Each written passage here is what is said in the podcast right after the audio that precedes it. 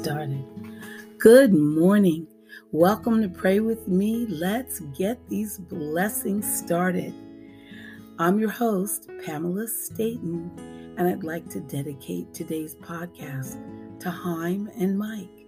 And it's because they want you to pray for your enemies. And I'm going to pray for them. And I place it at the foot of Jesus. And I hope listeners that you do too today. I want you to lift up anyone that is an adversary, name them, shine God's light on them, and by all means, pray for their soul. In the name of the Father, the Son, the Holy Spirit, amen. Good morning. Today is a beautiful day. May God take care of all your needs Touch your life with contentment. Bless your heart with love and faith. Comfort your soul with gladness and inner peace. Grant you good health, lasting comfort, and relief from the, from the burdens of life. God is good all the time. Amen. I thought that was beautiful. Amen.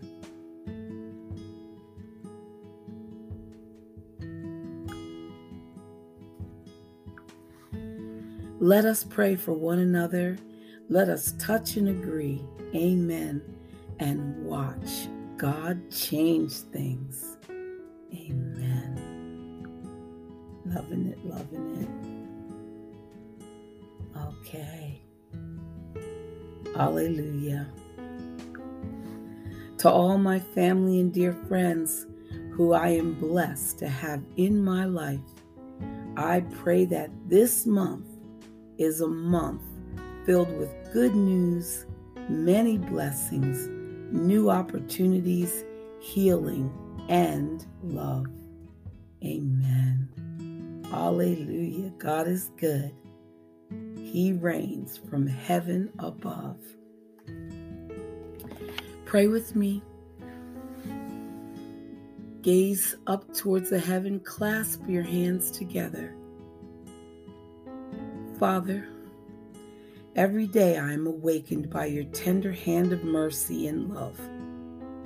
Every day I give you my list of prayer requests, and every day I hope yesterday's unanswered prayers will be answered today. But Father, in this hour, I want to give you praise. I praise you for the prayers that you answer that cause me to rejoice and strengthen my faith. I praise you for getting me through unexpected heartbreaks, financial upheavals, and spiritual despair. I praise you for the prayers you did not respond to as I requested, but you used your perfect will to override my emotional desire. And yet, you are loving enough to allow me to see why your will is just. I praise you, Lord, for your life's lessons. You teach me in my low moments and the love that you show me when I am not very loving. I praise you for not attending my pity parties but standing by me to give comfort when I remember it is only your love that can lift me. I praise you for unexpected praises that give me a spiritual boost when I feel lost and abandoned, and surprises only those who have a relationship with you can believe and appreciate. I praise you, Lord, for getting me through the times when others spoke their truth about my life with no concern about me, and when my faith and obedience were on trial. I praise you for teaching me that obedience is better than sacrifice. Amen.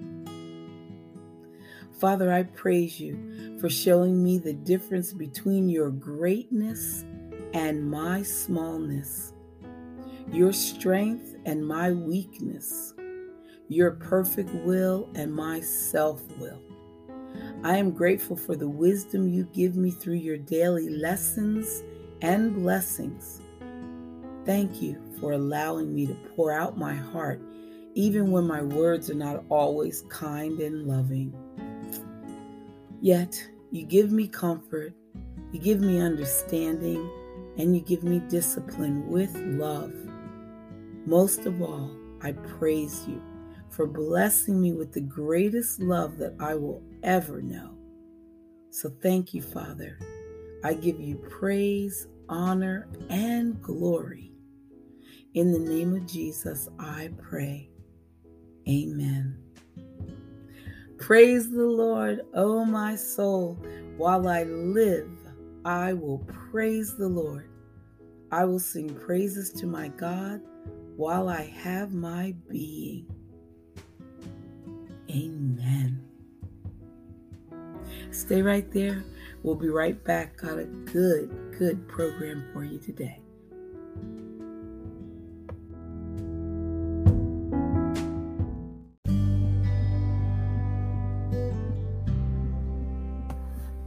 I'm going to read from my Bible, my Charles F. Stanley Bible's principle. And the question that we're going to get answered today is why does God tell us to flee from evil? Deuteronomy 19, verse 19. Listeners, those who hope that God will tolerate a little sinfulness generally do so because of the iniquity in their own lives. They do nothing about their sin, even though they recognize it as wrong. But we are all sinful, you may protest. None of us is perfect, and that is true. All have sinned and fall short of the glory of God. Romans chapter 3, verse 23. But recognizing sin should compel us to do something about it. When we understand that we have violated God's will, we need to come to the Father and say, Lord, I need your forgiveness. Please wash me and make me clean in your sight. When we recognize that we have acted wrongly toward our neighbors or that we've disobeyed God, we should not casually brush aside our offense as if to say, well, it's just human nature. Rather, we need to come to God and say, I have sinned. Have mercy upon me. Transform me, Lord, into the likeness of Christ so that I won't desire to do this again. Deuteronomy 19 19 gives clear instructions in how to deal with our sin. It says, You shall put away the evil from among you, and those who remain shall hear and fear, and hereafter they shall not again commit such evil among you. Centuries later, Jesus told a woman caught in the act of a blatant sin, Go and sin no more. Listeners, Facing the fact that we are sinful creatures is not the same as tolerating sin in our lives. Scripture teaches us that God desires for us to hate sin and its consequences and to completely avoid evil. We are not to imitate evil. We are not to embrace evil. We are not to flirt with evil. We are not to be curious about evil. Rather, we are to turn our backs on it and run from it full speed. And why does God want you to flee from evil? Because He desires to protect you from sin's terrible consequences. The Lord knows what you will reap when you sow sinfulness, a harvest of terrible consequences, including anguish, including trials, including heartaches and adversity. Don't do it. Instead, flee from evil and experience the blessings of the Lord. Amen. You better believe I am going to flee from evil, not letting it in the door. Amen. Okay, remember there's 199 promises of God. And we we're going to give them we're to get to them all uh, as the days go on. But for today, it's Psalm 145 verse 8. The Lord is gracious and full of compassion, slow to anger, and of great mercy. Another promise, Psalm 37 verse 40. And the Lord shall help them and deliver them. He shall deliver them from the wicked, save them because they trust in him. Psalm 48, verse 14 For this God is our God forever and ever, and he will be our guide even until death. James chapter 4, verse 7 Submit yourselves therefore to God Resist the devil, and he will flee from you. Draw nigh to God, and he will draw nigh to you. Cleanse your hands, ye sinners, and purify your hearts, ye double minded. Proverbs 28 26. He that trusteth in his own heart is a fool but whosoever walketh wisely, he shall be delivered.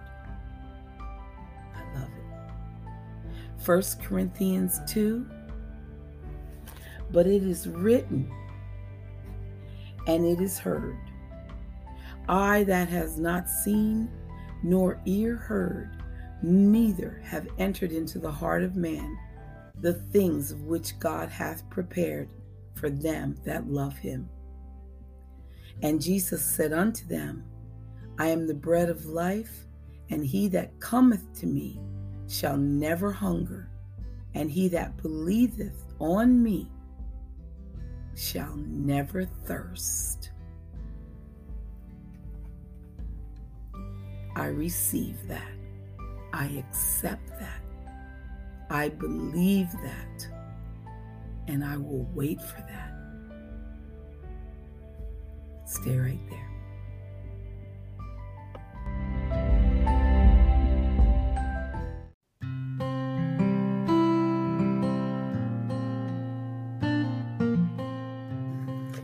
And now, from prayers that start your day, it says, Forgive everybody.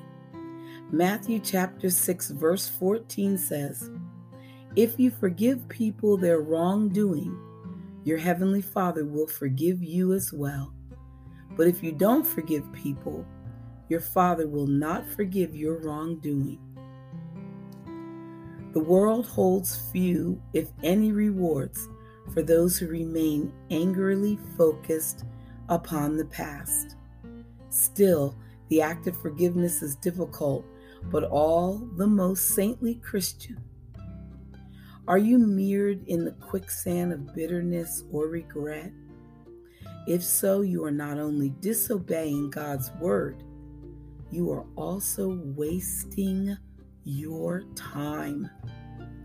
Being frail, fallible, imperfect human beings, and most of us are quick to anger, quick to blame, slow to forgive, and even slower to forget Yet, as Christians, we are commanded to forgive others just as we too have been forgiven. If there exists even one person, alive or dead, against whom you hold bitter feelings, it is time to forgive. Or if you are embittered against yourself for some past mistake or shortcoming, it's finally time to forgive yourself and move on. Hatred, bitterness, and regret are not part of God's plan for your life. Forgiveness is. Remember that you will never be spiritually blessed until you forgive. Pray with me. Dear Lord, let forgiveness rule my heart, even when forgiveness is difficult. Let me be your obedient servant, Lord, and let me forgive others, just as you have forgiven me. Amen and amen. What else can we say? I guess we can't fight it. Gotta forgive. Okay, God's purpose for your life. It says, in the storm. Gosh, we're in a theme today. Isaiah chapter 25, verse 4. You have been a defense for the helpless, a refuge from the storm. Listeners, whenever storms roll in accompanied by violent winds, there is always the possibility for electrical lines to go down and for transformers to be rendered useless.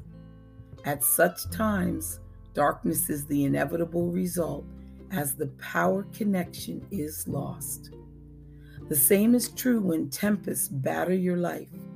God created you to live in the light of His wisdom and love with a continuous link to Him. However, when your eyes are on the ferocity of the rain and winds rather than on the Lord, you can unwittingly surrender that powerful connection to Him. So if you feel helpless and everything looks dark right now, you know why. What's important at such times is not that you beat yourself up for failing to cling to God as you should but that you quickly return to Him immediately. Restore the connection by getting back into the Word, praying, submitting yourself to whatever God tells you. Wait out the storm in His care, confident that He will light your way, empower you for whatever you face, and be a steadfast refuge. The Lord your God can silence the thunder and shield you from the gale. So look to Jesus and find the shelter your heart longs for. Jesus, I trust you to give me light and empower me in this storm. Amen. Amen. God's promises for your life. We just get full every day. It's just good. Get it on us, get it in us, eat it. okay, John chapter 5, verse 30. I do not seek my own will, but the will of the Father who sent me. Whenever Christ moved, whomever he met, whatever circumstances he encountered, the remarkable aspect of his life was that he was always in control. He was never taken unawares, never caught in a crisis. Jesus was never manipulated, nor was he ever at the mercy of the mob. Jesus of Nazareth, the Christ of God, was supremely in control. And this was because he was God controlled. Amen. We are God controlled. Better yet, be God controlled no matter what the cost. Okay. God's way, day by day. It says you got to be willing to change. Hosea chapter 14, verse 7 says, Those who dwell under his shadow shall return, they shall grow like a vine. I love it. God moves from place to place, from situation to situation, from experience to experience to grow us up so that He can use us more. Yes, God moves us. As long as we're willing to yield to His methods and are willing to grow and change, He will find greater and greater ways to use the talents and abilities that He gave us at our birth, as well as the spiritual gifts and potential in Christ that He gave us at our spiritual birth. Hmm. God is working and waiting and watching, always in the process of wooing His children to Himself and of preparing us to receive what He has already prepared for us. Amen. Already prepared for us. Gotta love it. Gotta love it. Our Father who art in heaven, hallowed be thy name.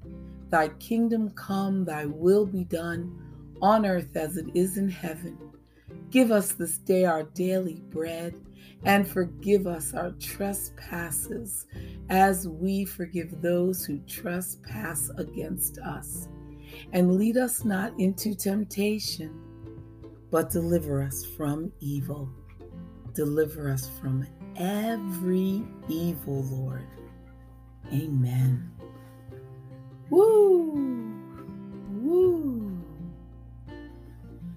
Oh, I want to take a minute to talk about being fruitful. And this is from my heart. When God blesses us, our cup is full, right? It runneth over, in fact. We are to be fruitful with the gifts of the fruit that the Lord has given us. So, for every good thing that happens to us, we need to turn around and do a good thing for another. And don't look for anything from that person or persons.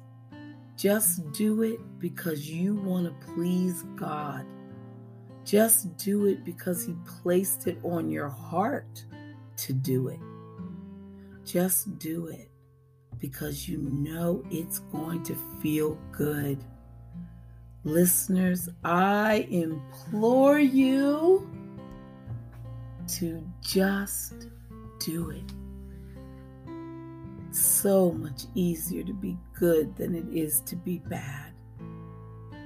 It is so much easier to be happy than to be sad. It is so much easier to get things that we want than to worry about the things we had. I love you, listeners. Thank you for coming to pray with me. Please, please, please, please come back tomorrow and we will pray again, no doubt.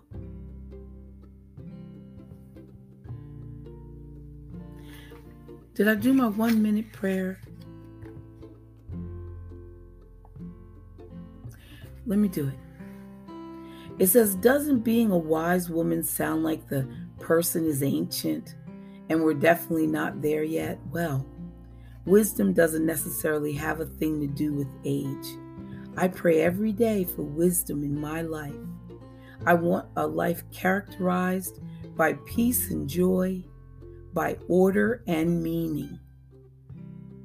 It sounds too good to be true, doesn't it? And there's no getting around the fact that a godly life is lived one minute at a time, one thought at a time, one decision at a time. Proverbs chapter 9, verse 10 says, The fear of the Lord is the beginning of wisdom, and the knowledge of the Holy One is understanding. My friend, If you have a heart for God, read His Word. God is knowledge, God is wisdom. Live according to His high calling. Pray with me one last time. Father, you are the source of all wisdom. Whenever I am faced with a choice, a decision, a responsibility, may I look to you and your word for guidance. Amen. Bye for now.